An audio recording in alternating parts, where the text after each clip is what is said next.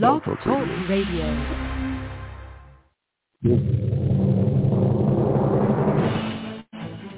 This is All About Wine, About Wine. a talk show dedicated to the wine industry since 2009, featuring winemaker, cellar master, vineyardist, and tasting expert Ron. Ron. Basically, what we're trying to do on the program is just trying to educate people and trying to make wine less confusing and more friendly.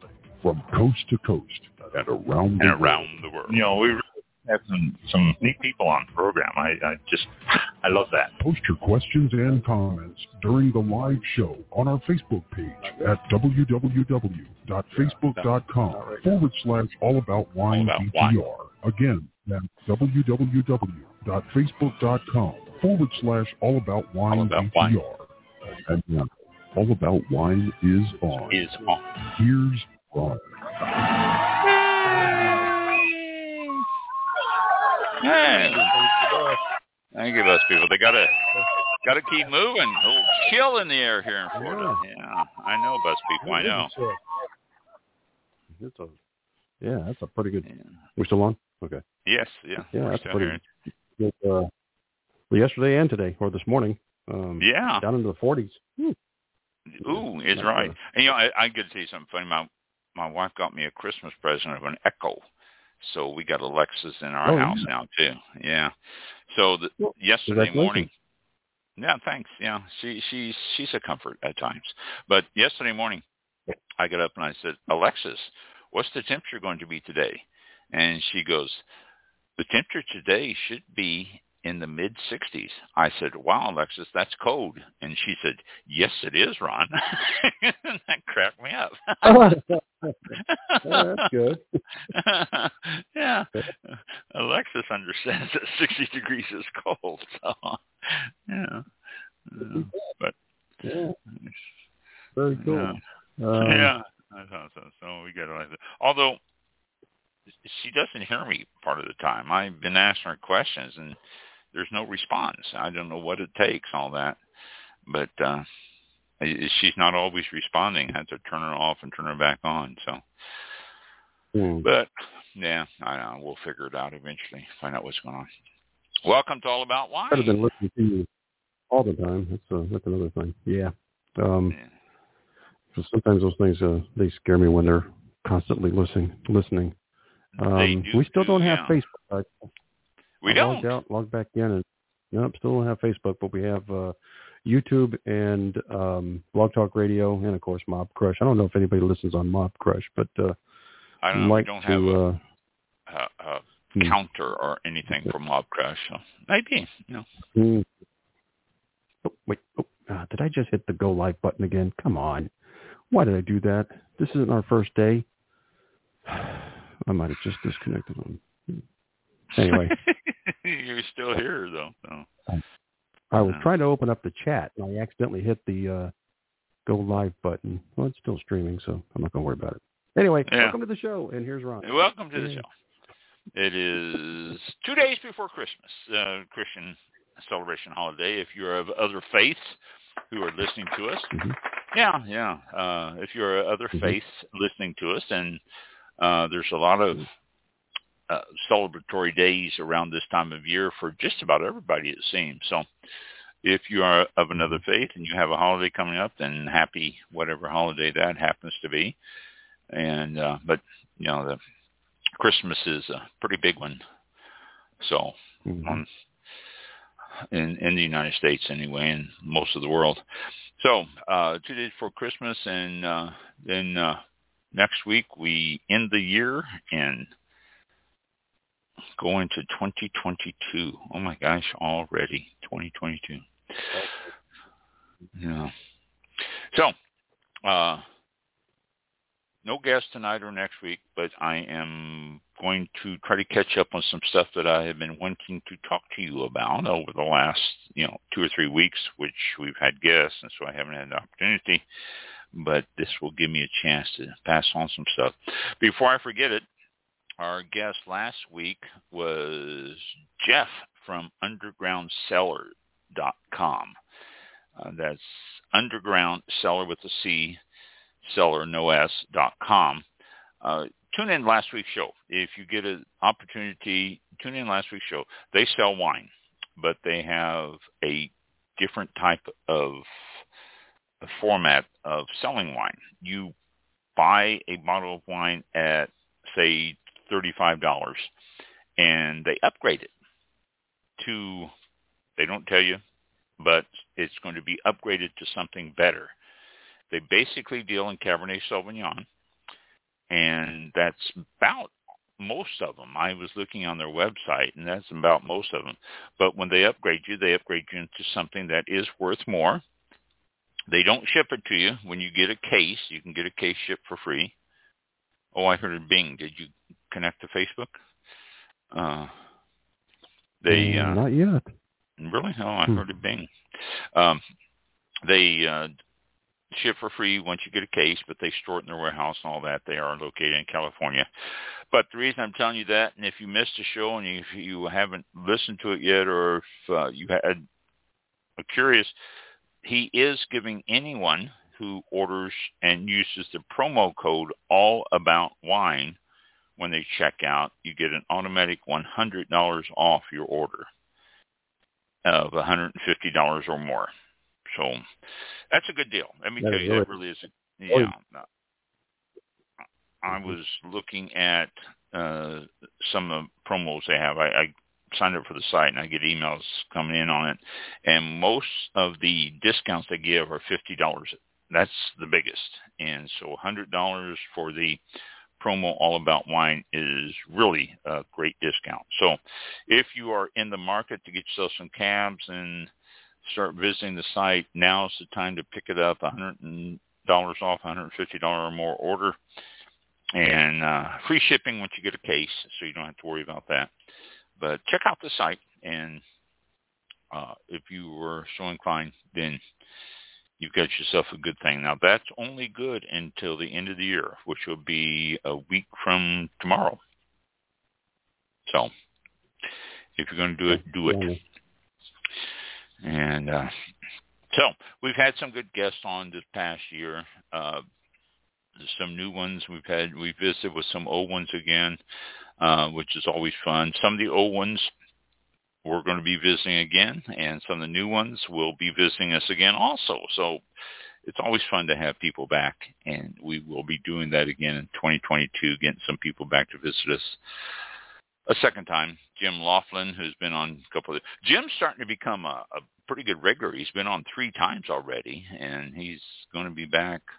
He's in the middle of a book right now, and he's going to be back next year with his book. So to tell us more about it. So uh, Jim's uh, Jim's becoming a regular guest, and then we've got well, Joy Neighbors, which is always fun and enjoyable to have on. I'm sure we can get her on in October again, which is oh no, we're going to get her before then because she's writing yet another book herself, and so we'll have her on before October when she gets her book done. Where's your book? Where's, What's where's your that? book? My book? Where is your book? Yeah, Oh yeah, yeah.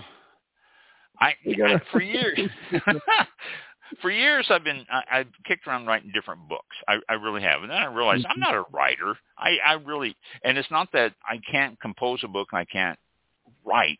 I'm just Mhm. I'm not a writer. I'm not one who sits down and writes or types or something like that. I just never have been that.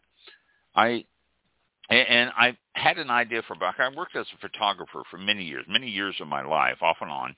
I worked as a photographer, and I've done oh I don't know 3,600 weddings in my life. I've you know, as a photographer, I've done a whole bunch of different weddings and all that, and so many stories that happen in weddings. So many things that you just shake your head, and that are some are funny and some are uh, not, and all that. But I've always been tempted to sit down and write a book about some of the things that happen in weddings.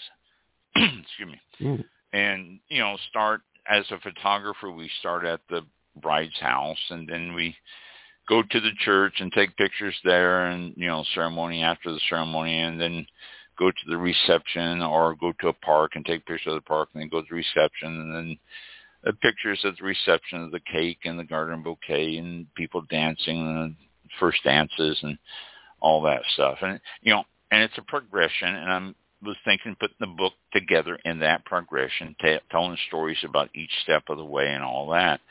And there there's a lot of stories, and I can get a hold of different people that have worked in the business and have them tell me a few stories too and all. But I'm just not a writer. I, and I'm sure the book would be a hit because brides would love it, and you know, people in the business. But I just I'm not a writer, and so to answer your question, where's my book? It's probably never going to happen because I just don't write. You know, so. Hmm. Yeah. Uh, Which know. is- You could put your thoughts down on paper and have them have them published. Oh wow! Yeah, you could well, be on yeah. All About Wine. That's right.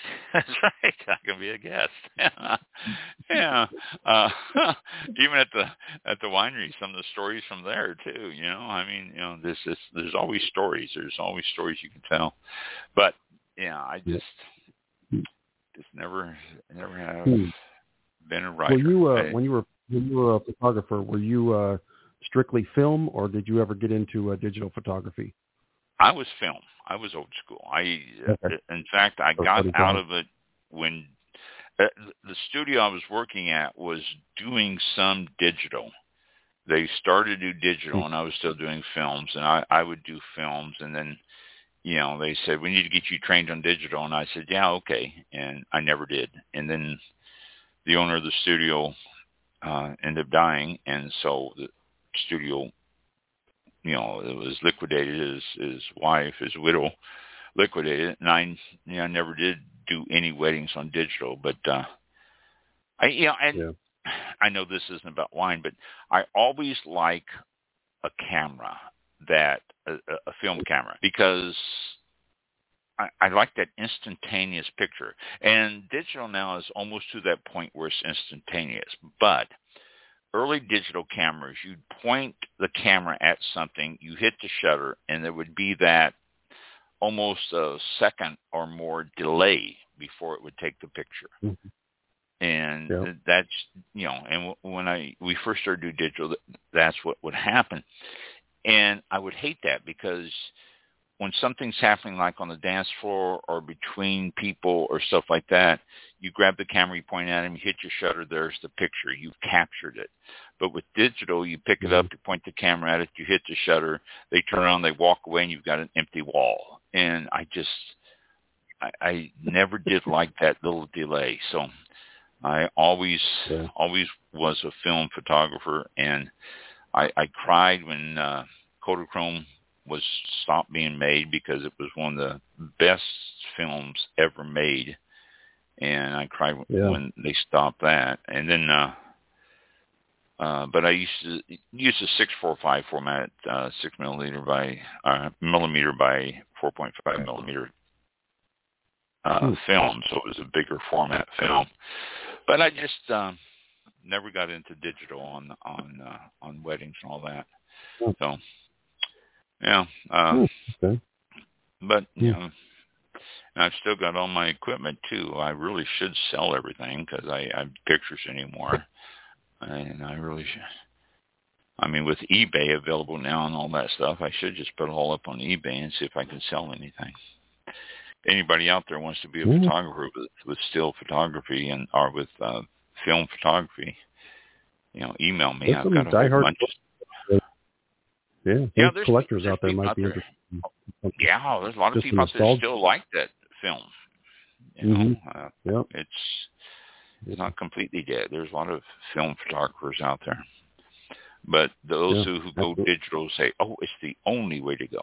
You know, you get instant picture. But people who do digital like to be able to take a picture of something, turn around, and show it to the people, and say, "Do you like this picture?" And they go, "No, look at the funny look on my face." And boom, they do another one. How about this? Yeah, that's great. You know, and so uh, with Yeah. film, you you take a couple of pictures and hope that both of them are okay, or at least one. And uh, so it's you got to wait till it's the, you know.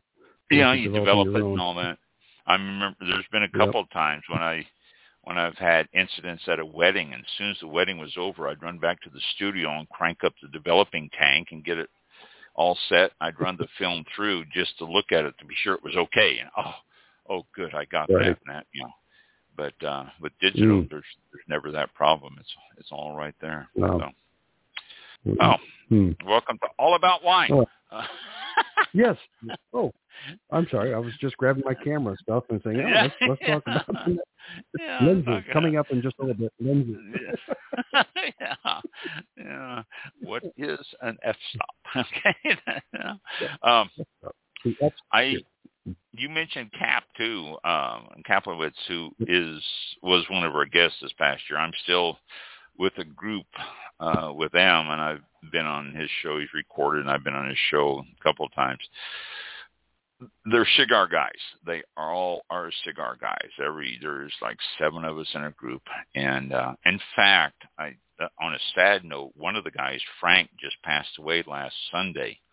He had been he had been involved with cigars for years and uh, written articles for many cigar magazines and ha- was actually in in broadcast and worked for different uh, TV stations uh, around the country, uh, a couple different ones, and has some awards, uh, mass media awards and all that. So, very nice guy. I had a chance to see him in the in the chat rooms that we did, and a very nice guy. I, I really enjoyed talking with him and all that. Never realized how much of a history he had. He was only 71. Uh, I thought he was 73, 71 years old. Uh, got cancer and it went through him quickly within like three weeks. Um, he Oh was my gosh. diagnosed. Yeah, it was it was sad, Uh, but um, enjoy the man. But the cigar group, I've learned a lot there. So I told him, I said, I'm going to start writing a blog about cigars. And they go, don't do that. And I said, no, really. I said, you guys are so experienced and you're always talking about stuff. I said, and I've learned all sorts of stuff from you because I am so uneducated and you've taught me Cigar 101. I said, and so many people out there need that knowledge, Cigar 101. I said, so I'm going to write a cigar blog. And they all laughed at me. And then Cap emailed me and said, if you want to do it, I'll give you some help. And so I don't know. I might might consider that more. If I do do that, I'll let you all know about it. But it, it's it's in the very very very entry level stage right now. So, but if it does come about, I'll Oh. keep everyone informed. Doesn't doesn't uh, Cap on his website already have a uh, sort of a blog of the shows and things that he discusses cigars on it, or is that He- uh, something else I'm thinking? No, you're he thinking right. He, he really he, Okay. he does a lot. In fact, all the guys that are in the in the group I'm with are all very knowledgeable. Hmm. There's three of them, three or four of them that write blogs, uh, cigar blogs, and Yeah. uh, you know, it just you know they they all are really quite knowledgeable. And they start talking cigars, and I'm completely lost. I mean, you know, I just they talk about different brands and stuff like that. And, you know, this one only costs twenty five dollars. And I go, only? You realize how good of a bottle of wine you can get for twenty five dollars? I mean, ah, you know. But uh, the, then, as one of them pointed out, a cigar is going to last as long as a bottle of wine once you open it. I go, well, yeah, that's that's true. You know, you'll get through that bottle of wine just just about the same speed as you smoke a cigar. So, but. Uh, I've never walked past. I never walked past a room where people are hanging around and go, "Oh wow, they're drinking wine over there." But yeah, if you light a cigar in a room, People you're gonna walk by and go, "Oh, where's that coming from?" Yeah. That's no cigar. yeah, yeah, I know. There are some I know. It's very nuts. But it's funny. Uh, during during the talk session that we do every Wednesday evening, we do it. And it, people are from all over the country. We've you know, Cap lives in Oregon, and one guy's from Pennsylvania, another guy's from South Carolina, and and another guy is from uh, New York. I want to say, I think New York. But um, uh, we got I think one might be from Texas. We got people from all over the country, and when we get on and start talking, we all have a cigar. But everybody's either in their garage or in their car or on their porch or something. Nobody's smoking in their house. so I just thought that was funny. You know, that nobody smokes in their house. Everybody, everybody's outside or away from the house on it. So it's usually the wife. Don't smoke that thing in here. You know. So yeah. yeah. I don't know. Yeah. So, Hmm. but if I if I do pursue a cigar blog, like I say, I'm not much of a writer, so it will be it'll be something for me. But maybe maybe something I need to do to get my discipline down, you know, and then that way I can maybe go from there. But yeah, uh, to answer your question before we got carried off into something else, Cap does do cigar blogs, and he reviews cigars and he posts them on his site, and he does it uh, at least one review a week at at least. I'm, I'm not sure. He may even do more, but uh, he uh, he reviews them as do uh, like say other guys in the group and all that. I asked him if I want to learn about cigars or you know sites, and they said just go to YouTube and type in cigar blogs, and he said and you'll get a list of them more than you know. So, uh, Yeah. you know, I would just be another one on that list if I did it. So, I don't know. Well, Absolutely. but Cap has won Yeah. awards, so he's usually he's up there at number one on most of the lists of cigar blogs to listen to and stuff like that. So he is, you know, Mhm. well regarded and and well known. So that's that's a good thing. So But you know, be, it could it could be it could be a different perspective coming from you. You know, you got uh, these people who have sm- been smoking cigars for many years, and you're kind of coming up, you know, getting your knowledge from from your your uh, uh, your relation with uh, Kaplowitz and, and his his group, and so the pers- you know the perspective coming from you may be different than what they would get from somebody else. So there's always that, ex- and you know, hey, try it, that's exactly what I'm looking see at. what happens. you know i i mean i'm I, i'm a beginner too like he he Mm. sent me we exchanged a few uh texts back and forth a few messages and he said there will be a time when you're going to have to distance yourself from your your followers because you're going to have to be able to lead them and show that you have the knowledge and which is true i understand that but we're all right there at the beginning right now. I mean, you know, simple things like ring size and and the length and uh, you know, uh, little things like how to snip the end of the cigar. I mean, I was cutting mine too much.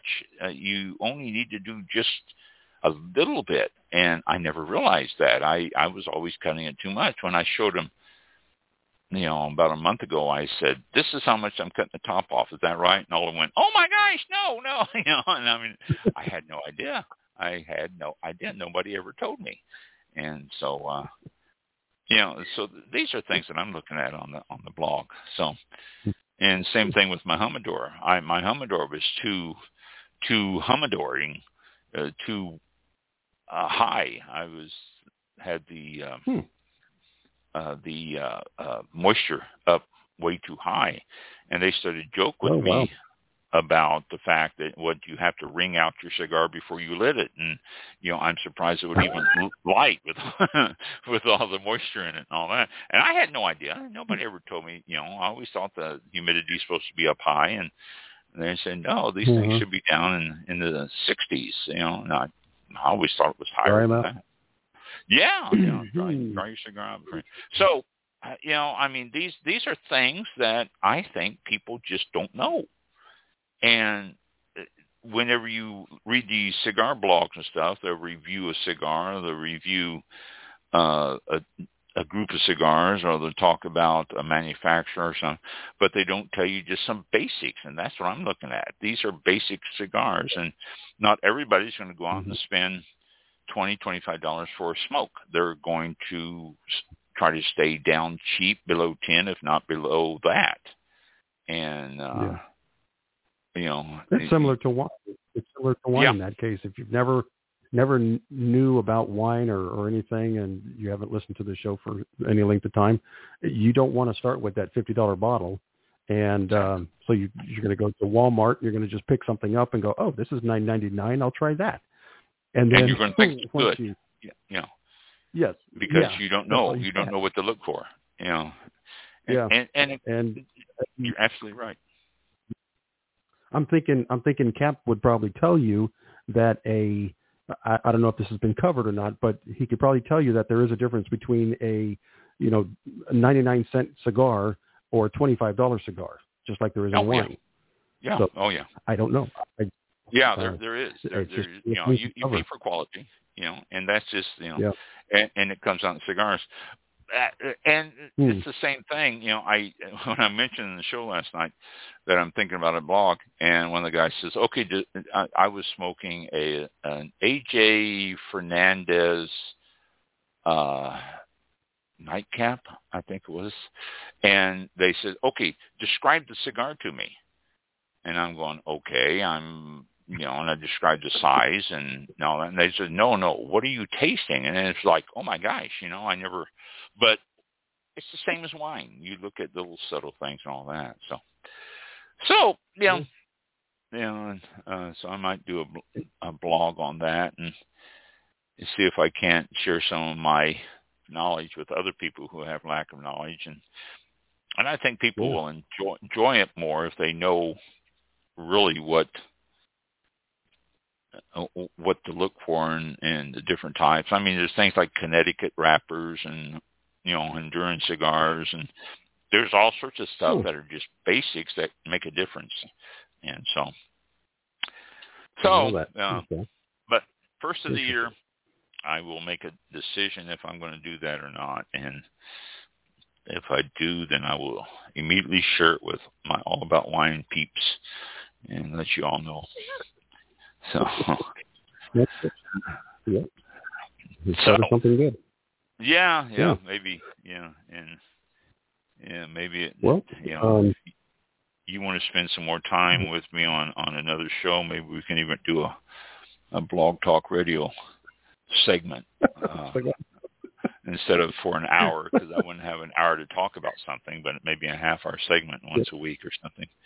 So, so well, our half hour is our half hour is done for tonight. We'll see you all next week. yeah, Uh, and I might be able to talk about wine on that show and cigars on this, and you know, cross. The, I don't know, well, but it's just you know something to look at for 2022 here. You know, it's something Mhm. something that we've been doing this now. 2022 will be Mhm. our 13th anniversary doing this show, so maybe a little Wow. diversification might Yeah. Might behoove us. Uh, you know, anybody out there thinks I'm you know blowing it out the rear, then let me know. I mean, if you don't think it's a good idea or something, then I will be happy to listen to people. I don't know. It's just something I'm I'm just kicking around just because Mhm. uh, you know I'm talking to these guys weekly and you know I'm learning a lot of stuff and I'm thinking you know most people don't know these things so that's why I'm doing it but anybody out there have strong feelings one way or the other that think I should just you know butt out of the cigar thing or uh if I should do it or something you know drop me you know a, a connection on Facebook or drop me an email you know all about wine101.com uh Yeah. and uh I'll uh. I appreciate any comments that you might have. So, all right, let's let's talk about wine a little bit here. Uh, we've used the first half hour talking about cigars and photography. Now we can talk about wine. Mike and I were talking before the show uh, about holiday wine holidays, and and not really holidays, but celebration days. Uh, you know, like National Drink Wine Day and and National Cab Day and all that. There's all these different holidays and all these different things, and there's different months designated throughout the year. And I've got a calendar here. I will share at the beginning of each month what is that month. I'll probably remind you throughout the month. And certain holidays, wine holidays come up throughout the month. I will remind you of those so you can imbibe in the proper wine on the proper day and all. But I opened up my calendar to give you a preview of what was coming up the first of the year, and I realized that January was empty. There's there's no holidays, no celebratory month. There's no holidays, wine holidays or anything. So I started to look on different sites and there was none on any site at all. Found this one site. What is this? This is the Wine Dream uh, dot wine. Ooh, they even got a dot wine as their thing. You can get that now. You all know that. Um, but it said January, quote, sadly no wines to celebrate other than the leftovers from Christmas and New Year's Eve. So no January. Uh, I, it's, to me that just seems unbelievable that they would not have a celebration for something in January. Excuse me. So I will continue to look and see if I can't find maybe celebration of an obscure grape or I don't know uh, an, an old holiday that has been forgotten. I, I will search because it seems to me like there really has to be at least one holiday in January. Uh, although next Friday we'll talk about the champagne night, the big one of the year. Although you should be drinking champagne all year long. I've said that over and over again. Okay, so so much for that. Uh, remember when I used to tell you uh, what foods to pair with throughout the week? Uh, I used to get this in a magazine, and they used to give me a little calendar of of uh, food days. And for some reason, I stopped getting the magazine, and I wrote them and I said, "Hey, I like to get this magazine. Uh, you know, can you continue?" I never heard from, never heard from him. I'm getting it. A week ago, they sent me the December issue, and then today I received the January issue. And sure enough, there was those pages on there with the different holidays and different things coming up. So I was thrilled about that because now I can pass on to you different things that you can celebrate throughout the year and open a bottle of wine for each one, which as if we really need an excuse to open a bottle of wine, but this gives you even more of an even more of an excuse, if you will. So that uh, uh, that starts January the well, actually next week because January starts Saturday, a week from this Saturday. So that will start next week. I'll start telling you the holidays coming up a wine company, Pelee, P-E-L-E-E, Pelee Island Winery, has a line of wines called Lola, L-O-L-A, Lola, and they are all in the aluminum bottle format. They're small, the 250 milliliter, but they're all in the aluminum bottle, and they're all pretty decorated with flowers. Each one has a different flower, and each one has a different uh, color scheme on it. Some of them are black, and let's see, what is that? Uh, one that doesn't say, oh, Seco is in the black. Cabernet Sauvignon, Cabernet Franc blend is in the white. Pinot Grigio is in the pretty light blue, and Sparkling Rosé is uh, in a black with red roses. They are all is uh, Lola. It's out of Canada. The wine itself is uh, Canadian, Ontario. But the key to it is that they are actually aluminum bottles. And it's interesting because I've been hearing for a long time that they're talking about doing aluminum bottles, and this company has really actually jumped in and is doing it. Uh, they are all in the I could say the uh, 250 milliliter bottles. Uh, one exception is uh, the 250 milliliter slim can format for its blush sparkling rosé, and that's uh, a little bit different shape, but they are available. Uh, Trivium packaging is printed uh, all all these bottles, and uh, they are out there. So it's uh, let's see, uh, Pelee Island Winery offers its Lola line and the 250 milliliter aluminum on its website for $65.40 for a variety pack of 12, or single bottles are 5.45 a piece. And if they are coming out of Canada, then the shipping costs and all that to get across the border is going to end up being almost as much as a 12 pack anyway. So see if you can't find them at your local wine shop, and if or if they can get them in there. That would be cool though. They're basically single serves, and it's a screw cap, so you can take them to the beach with you, or you can take them to places that do not allow glass bottles, which is a cool thing on that. So it's uh again Pelee P E L or Pelee P E L E E Island Winery. It's uh, southern island, largest island in Lake Erie, and it's at the southernmost inhabited point of the country of Canada. So there you go. Oh, let me get out of this screen here because this is not what I want. Okay, that is. This is something that I saw, and this is actually an article, a piece of paper I, I found here, that I was, well, I thought it was interesting. I'm going to pass it on to you. Actually, I'm going to read it, which it's easier for me to read this than it is to try to paraphrase it because I'll lose something. But these are Master Sommelier wine tips. These were asked of two Master Sommeliers. This came out of uh, my newspaper here, the St. Petersburg or the Tampa Times is what it is, the St. Pete Tampa Times. I don't know what date because, well, it's the article is basically doesn't need a date on it. So these are things that these two sommeliers point out. These are master sommelier wine tips start with legs are fun to look at, but that's about it.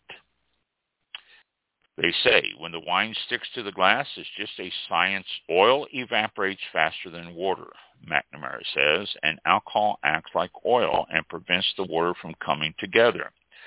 So as the alcohol evaporates, the water comes together and runs down the side of the glass.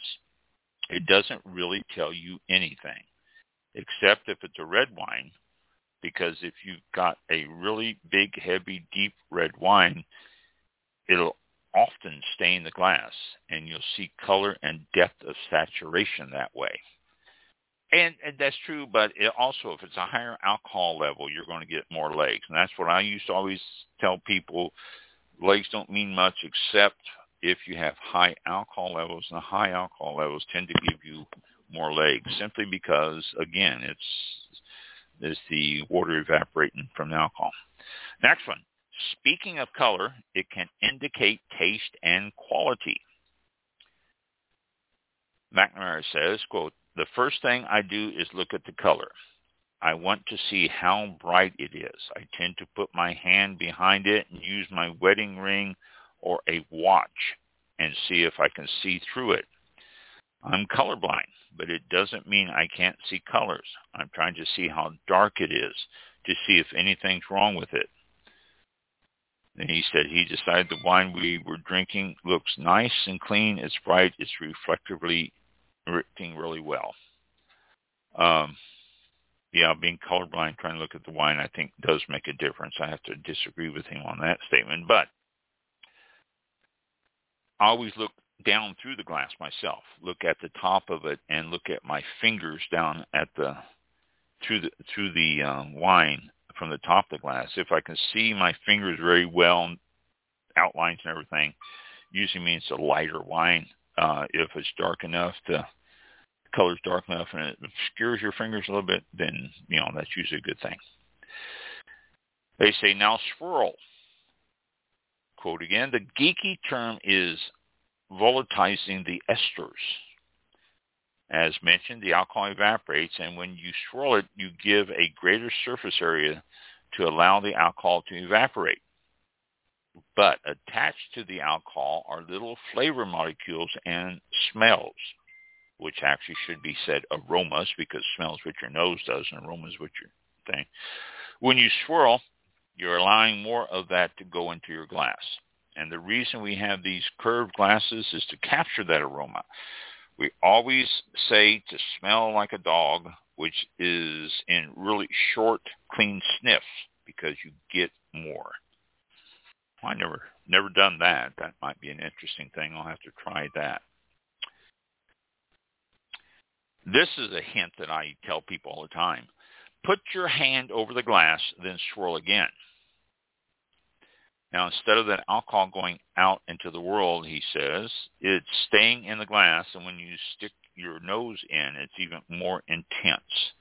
The aroma is, yes. I, I tell people, you know, if you want to, if you're not picking up stuff, put your hand over the glass, swirl it with your hand over it, and then just move your hand a little bit and smell it that way while all the aroma is captured inside. And it really does give you a much better example of what you are picking up in that wine as opposed to letting a lot of it fly out of the glass. So it's it's a good trick trick to do. Next he says, smell for clues. How intense is it? Is it really floral? Is there something that really sticks out in it? And then I'm looking for fruit. And this is where people tend to get tripped up because we spend all of our lives going to school and in none of that do we ever learn or we ever taught how to use our nose and our mouth to identify things. This is part of what makes wine so intimidating, is that we think we should be, um, oh, we think we should be amazing at it because we've been eating and drinking our entire lives. But it doesn't work that way. You have to practice at it. And that's what's really hard. I'm trying to search out what the dominant things are. So things like peaches, and there are a lot of peaches coming through on this wine I'm drinking, and lime. So there you go. And, and that's true. That's so true that you have, we've never been taught to actually look at stuff with our nose and mouth. We always look at stuff with our eyes, but our nose and mouth can tell us so much more about it than just our eyes. And so that's why wine tends to become intimidating because you're using a couple other senses that we are not trained in.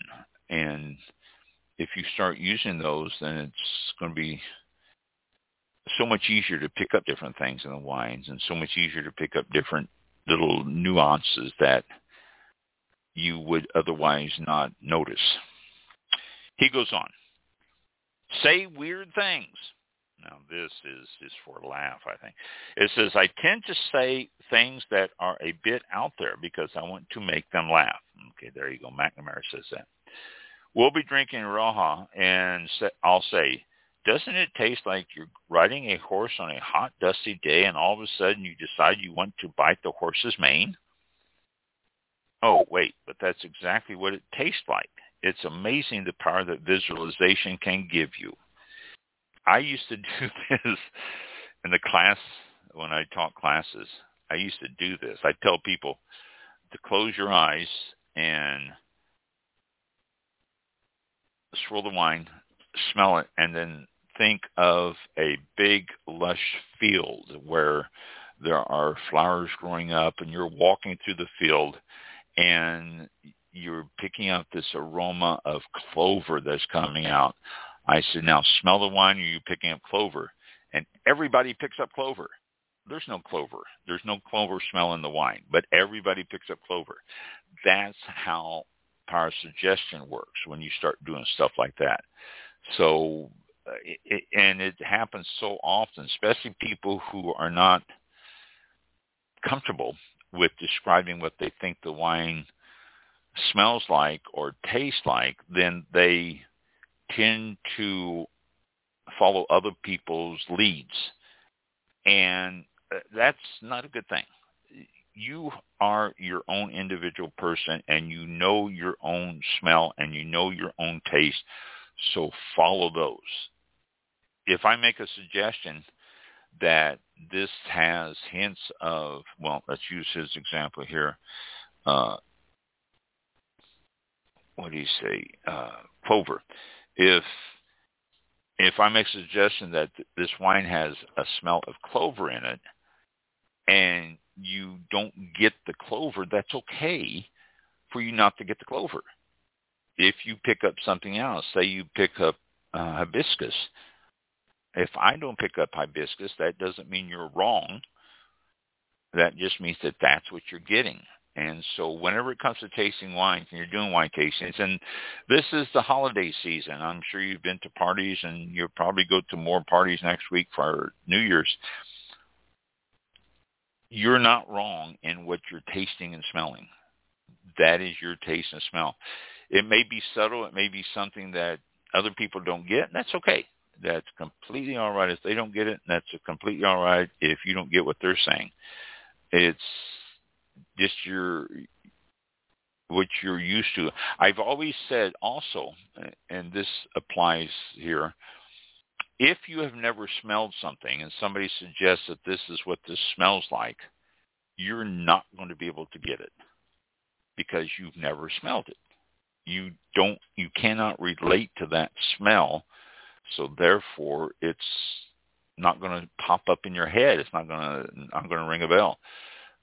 So, and you can refer to obscure smells all day long. I mean, this smelled like my grandmother's bathroom after she cleaned it and put up that little smelly thing. Wonderful. It may smell like that, but nobody else is going to understand what that smell is because nobody else has been in your grandmother's bathroom after she's cleaned it and put up that little smelly thing. So, you know, it's okay to, you know, if you, if that's what you're smelling, that's great and wonderful, but don't expect anyone else to. And if you have not smelled something and somebody suggests this is what it smells like, then you're not going to understand that either. Uh, so be true to your own aromas. Be true to your own taste. Be true to your own self and what you know. If you don't pick it up, if you don't know it, don't beat yourself up over it. That's you. That's okay. That's fine. All right. It says it's fine if you don't get it. Well, then he says on the next one here, I think people are a little too caught up with exactly trying to be correct instead of just having fun. And there you go. Wine's fun. No needs, no reason to beat yourself up on it. Then he says, expensive does not always equal better. Kroll says, quote, drink what you like. It's a personal experience, and it's about experimenting with different types of grapes and different regions and having an understanding for your preferences. And that's it. You know, if you ha- like California Cabernets, then drink California Cabernets. Don't stay with one type all the time, but try different ones, and you'd be surprised. Some of them you may like, some of them you may not. And then the last one here says a finicky child might be a future wine pro. Quote, you have to have a natural inherent ability to smell and taste well to be a sommelier, Pickrell says. In hindsight, I was probably the pickiest child on the planet. I think I was born with an acute sense of smell and ended up falling into this line of work, which you can train yourself. I, I yeah, that's true. You can probably be picky and all that, but I honestly believe you can train yourself to pick up those too. You don't have to be born into it to be a sommelier. You can actually train your nose and your knowledge into this stuff and understanding that. All right, I saw that. I wanted to share that with you. Just things, again, it's just some basic wine stuff that you really should uh, you know, not beat yourself up over it and just, you know, enjoy it. Okay, a few quick things here. Some things that are a little bit older, but things I wanted to share with you and tell you about. Let's see, I will find them. Uh, back in August, the middle of August, there was some deadly wildfires going on in southeast France.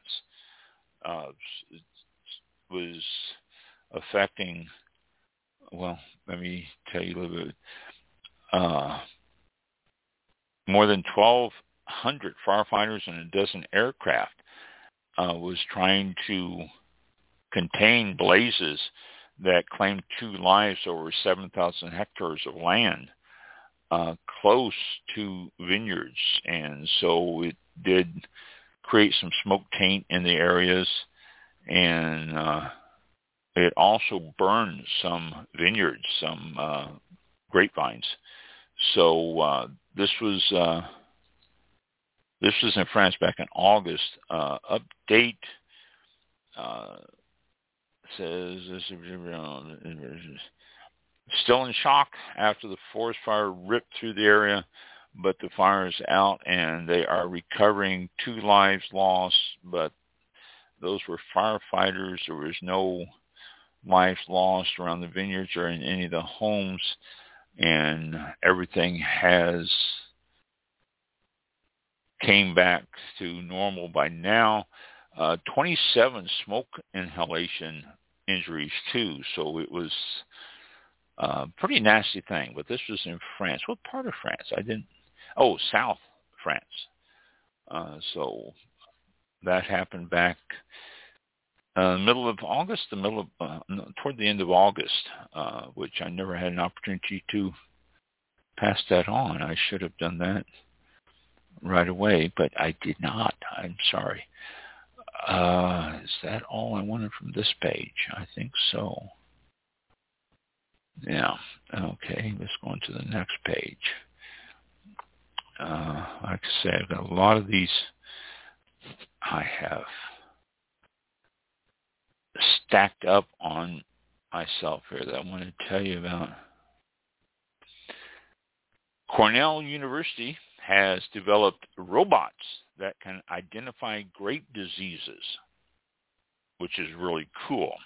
These robots go through the vineyard and they can identify if your grape has a disease or if it's something that uh, is just uh, something that's benign. They don't have to worry about and all that. And these robots can let you know. And it's uh, hooked into computers. It feeds it back, feeds you how to treat it and all sorts of stuff. So it's really uh, a cool thing. Aluminum packaging gaining attention in wine country. Uh, they're looking at lose, using aluminum, like I just told you about the aluminum bottles coming out of the southern uh, or the southern part of Canada. It's happening also. They're looking at it in California. It's not in use yet, but it is starting to attract attention for a lot of people. So we may see more of aluminum being used. Two new AVAs in, well, Southern California, the Los Angeles area. Uh, let me click this out of here because it's covering up my screen. Um, one AVA is one. See, I just had it here and it disappeared. Uh, let's see.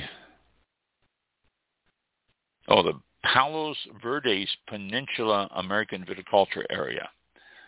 Palos Verdes Peninsula with an ocean breeze is southwest of Los Angeles. It's a peninsula just southwest of Los Angeles.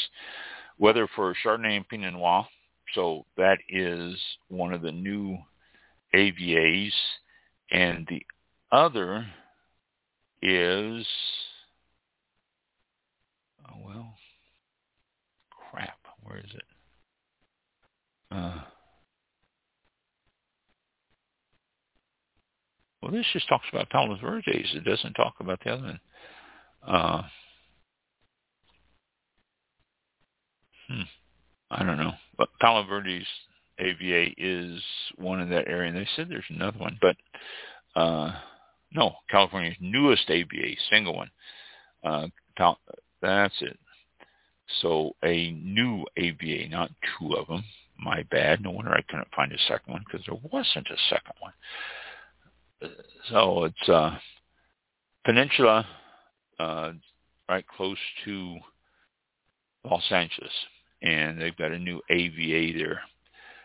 Okay, let me get out of this and look at the next one here. And uh, okay. Uh, the world's first organic treatment for Pierce disease. We haven't talked about Pierce disease in a while, but they have an organic treatment for Pierce disease, which is interesting because Pierce disease usually takes sprays and all sorts of stuff. But this one's organic. It is a shot. And I mentioned this once before, Texas A&M researchers that I, wow, this was about a year or two ago. I first mentioned that I'd heard that Texas A&M was coming out with a shot, basically a shot to put in the grapevine to treat Pierce disease. Well, it is viable. Group of Texas A&M researchers had developed a bacteriophage treatment of interest and impact to the grape growing community as the world's first organic treatment for Pierce disease in grapevines. That's what it says, which is a cool thing because now they can just give this grapevine a shot and it will uh, stop Pierce disease. Phages, um, P-H-A-G-E-S, the enemy of dangerous pathogens, are nature's biggest weapon in the fight against harmful bacteria. And uh, they're unseen, they're silent, they're generally taken for granted. But the group at Texas A&M have developed a bacteriophage treatment that will uh, prevent Pierce disease and stop Pierce disease. So what a cool thing. Uh, it really is. Uh, the bacterium involved is uh, Pierce disease is uh, by the insect the glassy wing sharpshooter, and I've talked about that. And it gets into the grapevine and kills it with this uh, bacteriophage therapy. Uh, that uh, it a precision treatment of uh, the infection that uses viruses that only infect and kill the bacterium itself. Yay! So good stuff. Yes, you have to go around and inoculate each plant, but it's much better than bulldozing them out of there and replanting yourself a crop that is full and you got yourself good grapevines and it gets Pierce disease. This way you can get rid of it without having to plow them under. So good thing, good deal. This this is something I tried to find out about this when I first mentioned it, like you know two years ago, and I couldn't find anything more on it. But I'm glad it's there now. Spotted lanternfly. This is the one that's all over the country now was spotted in New York City. Wow. And it doesn't just get grapevines. Like I've said before, the spotted lanternfly gets a lot of different plants, and it can be very serious. Uh, they're saying if you see it, kill it. Don't be kind to it. Don't be, uh, you know, it's not a pet. It's a pest, and kill it. So sp- spotted lanternfly found in New York City and the states saying kill it whenever you see it anywhere because New York City is not that far away from Long Island or just right down the river from uh, the uh, Hudson Valley. So all that area is big, big, big, big grapevine areas, and you don't want that to uh, spotted lanternfly to get into those areas. Okay, like I say, these are just, just fast news things that I've been wanting to tell you. Uh, okay, organic, good for the planet and for cells. Yeah, okay. and the reason I, I brushed that off is because, well, let me find this article. Uh, I know it's good, 8 o'clock, but still, let me find this article and tell you about this, okay? This isn't that long. I'll, I'll read this to you in, in the show after this article. But this is from Tablas Creek. It's Tablas Creek blog. And you can subscribe to it if you want to. It's really interesting. They do some very interesting articles and they talk about Tablas Creek and all that. Tablas Creek is located in Paso Robles, I think, but they have vineyards around in uh, Sonoma and Napa, uh, if I remember correctly. But this article is written by uh, the wine maker. Yeah, I don't see his name right now. But let me read this to you. This this is a good example of organic, the organic program. The article states, new on the Tablas Creek blog, fruit snacks, organic wine, and the dilemma of, quote, made with, end quote. Now I'm just going to read this through to you. I'm not going to editorialize or make comments, which I probably will anyway because I can't help myself. It says, the Welch's Fruit Snacks box is a great example of why I find the U.S. National Organic Program, or NOP, wine standard problematic. Seems like a leap? Bear with me. It has a picture of the fruit gummy bears. It says, these fruit gummies say made with real fruit. And they are, but also a lot of other stuff like corn syrup, artificial flavors, and red 40. The phrasing made with is pretty clear in this case. This product contains real fruit. It's, in this case, the first ingredient, though it doesn't need to be.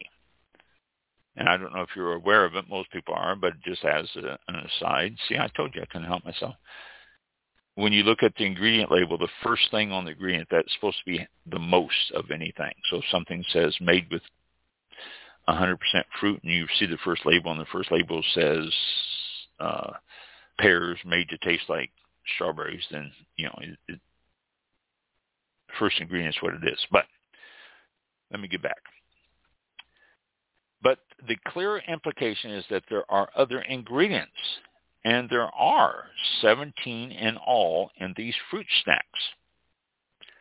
So why, if you look on a shelf in the organic section of your local wine shop or supermarket, do most of the wines there say made with organic grapes on the label? After all, based on American labeling laws, the implication is that there's other stuff in there maybe even things that aren't grapes. But it's one of the only options for wines as directed or as dictated by the NOP standard. Again, that's National Organic.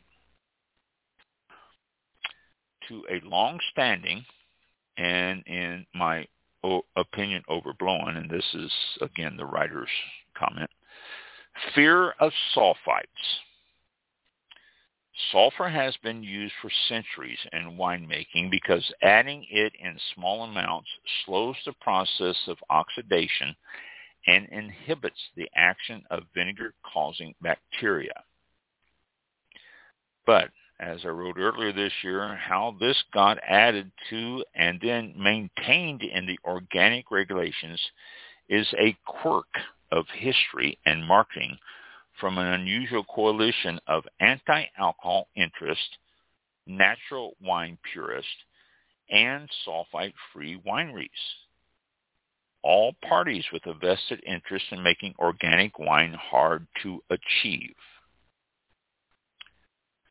Most other countries set a limit for sulfites for organic wines around 100 parts per million. That seems reasonable to me but not the NOP. If you add any sulfites at all, you can't call your wine organic. you can't use the NOP organic seal. Instead, there is a specific line in the NOP standards that says any use of added sulfites makes the wine only eligible for the made with labeling category. May not use the USDA organic seal. Okay, there you go. There's a line there for that. And and again, let's address this sulfites amount. 100 parts per million. I never took mine above 70 parts per million. Most wineries keep theirs down below 100 anyway. It's very rare that you go up that high. Some of them punch it up higher if it's going to be in the bottle for a while, but most wineries don't have a whole lot of sulfites. Okay, he continues. There is a specific meaning to the made with claim in the NOP organic regulations. It's for products that are at least 70% but less than 95% organic. Think pasta sauce, made with organic tomatoes, but including non-organic onions, spices, etc. By contrast, the organic standards require that 95% or more of the finished product be from organic sources. Those products can use the organic seal. A wine from an organic vineyard with 100 parts per million sulfites is 99.99% organic, but it's not eligible for the organic seal. This may seem an historic worry, but the fact that American organic wine is forced to be sulfite-free makes many of them short-lived and unstable. And that's what sulfite's used for, to stabilize wine and let shelf life, extend shelf life. It's not going to hurt you. It's not going to give you a headache. It's not going to kill you. It's not going to do all this other stuff that sulfite's blamed for. It just extends shelf life. That's it. Consumers that organic farming makes unreliable wine and reduces incentives for wineries to farm organically.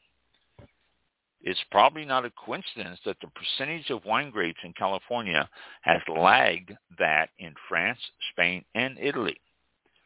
It also makes American organic wine less competitive with international organic wines. That's at least three clear negative outcomes. Supporters of the NOP standards and wineries who have built a market with sulfite-free wines say that wineries should embrace the made with organic grapes phrasing. But one look at that fruit snacks box should make it clear why that option comes with its own baggage. All right, now, he has a footnote here that says, why is organic overblown? Not organic, is sulfites? Okay, sulfites overblown. He says sulfite is overblown worry.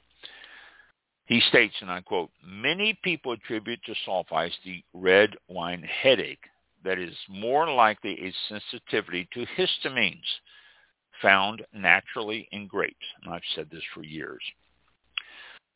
Sulfite allergies can be serious, but such, such sensitivities are very rare and usually manifest in respiratory symptoms. It is purportedly for people with these sensitivities that wines that add it carry a contains sulfites warning. But given that there are many other products, including dried fruit, frozen potatoes, frozen shrimp, and many condiments that contain much higher sulfite levels and don't have to carry a warning level label, I don't find that a particularly convincing argument. So there you go. That's it. That's the article. But uh, it, it boils down to the fact that when you're going out and finding organic for wine or made with organic grapes, uh, don't shy away from it because that may be exactly what you're looking for. And the only difference is that it's got sulfites added to it uh, because our, you know, your government wants to take care of us and be sure that, you know, they're, we're healthy and happy. So, yeah, that's it. So, uh, uh, there we go.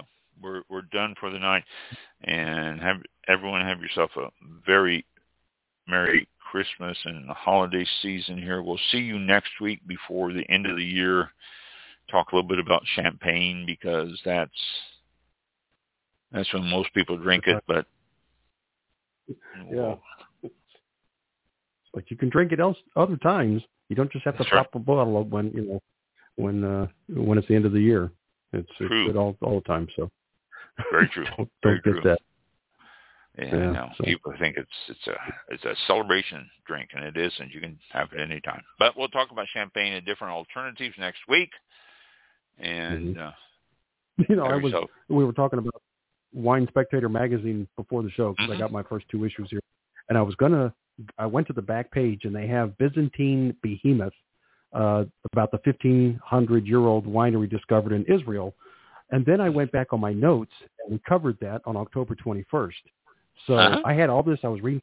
And I go, oh, this is this is pretty good. But I remember reading, you know, reading or hearing about this, and I said, let me check the show notes to see if it actually was something we talked. And sure enough, back in October, we already you already covered that. So I'm like, oh, Hey. goes my plan. Yeah, we're we're cutting edge here. We are cutting edge. Yeah. Yeah, that, I- I, just got this on the uh, the, the end of the year uh, top 100 uh, uh, edition. So uh, I was like, well, this is something new. And then I go, wait a minute, no, that that, that sounds familiar. And sure enough, I, would have That's funny. I was, That- I was that's gonna cool, do, though, do like, you know? hey, Ron, a special segment to uh, present to you about Byzantine Behemoth uh, Winery. That was, you know, no, can't do it now. No, can't do that I was making because making a- already done special info music, a video, and you know, no, Oh, the whole thing. The whole thing, yeah. Oh well. all the way back to October. Yeah. Well, Oh, you know, well. I mean, you know, all about wine. We we talked about stuff. uh in the the the uh, glassy wing sharpshooter. We talked about that. The Yeah. uh, uh, lanternfly. We talked about that way back before anybody knew anything about it. Then all of a sudden, there it was on the front page of the Smithsonian Smithsonian magazine was the lanternfly, Mhm. And you know, You know, I, I think- mean, I I think we've we've talked or had more about the uh, spotted the lanternfly and the glassy wing sharpshooter and all those uh, lo- more than we've had uh, Jim Lockwood on the show. Not Or, far, uh, what- Bill Neighbors. yeah, our joint neighbors. Yeah, yeah. we have wow. talked about them a lot. That's true. Yeah. Yeah. But uh, Um, people should should know about them. They, they should know about them. yes. Uh, Um, yeah, that, yeah, that's very- good. That's good. good. Right. Uh, we will. but- um, so we'll go ahead and yeah, we'll close the show out. And when are we coming back? Next? Uh, Next week. is it after Uh, the New Year? Oh, No, New it's it's the, the day before Ooh, last day. close. So the uh, eve of 20 New Year's The thirtieth. Yeah, yeah, the thirtieth. Thirtieth Yeah. we'll be back. Yeah. Well, tell you what. uh, Some stuff that's to celebrate the foods that are coming up uh, on. Uh, I'll start my uh, this is National whatever day and whatever month. I'll, I'll fill you in on that stuff next week. Uh, see if I can't find any wine holidays for January. Boy, that is just really odd that there's no no wine holidays for January. I mean, you know, wine celebration days like, you know, Cabernet Day or something. See if I see if there's one obscure one sitting around. I mean, there's they even celebrate grapes. I mean, for heaven's sake, grapes that are just really obscure. Like Greece celebrates their uh, uh, uh, an obscure grape, so it's a national or worldwide holiday. And you know, but nothing in January. Yeah, that's so. Uh, All right. We'll look forward to that uh, next week. Coming up. Oh, next week. Well, thank you, everybody. Uh, like you said already, uh, a Merry Christmas, Happy Holiday. Uh, what you celebrate, uh, be you know, have a good time with your friends and family if you're already not. And um, it's Saturday. Wow. Um, It is. Take care, and we'll see you all. Yeah, December 30th will be the next show. Thanks again. Have a good one. Thank you. Keep Be safe out there, and don't forget there's still you know the virus is going around, so be safe. And we'll see Yeah. you next week. This concludes tonight's broadcast of All About Wine All About Wine. with your host, Ron. For show information, links to All About Wine on Twitter and Facebook, or to be a guest on this show, visit the show website at www Archive shows are available for download on iTunes or on our show page at blogtalkradio.com forward slash all about wine. All about wine. Thank you for listening. Drink responsibly, and we'll see you next time on All About Wine. Wine. Oh, sorry. And, hmm. close that out. Oh. Ooh. All right.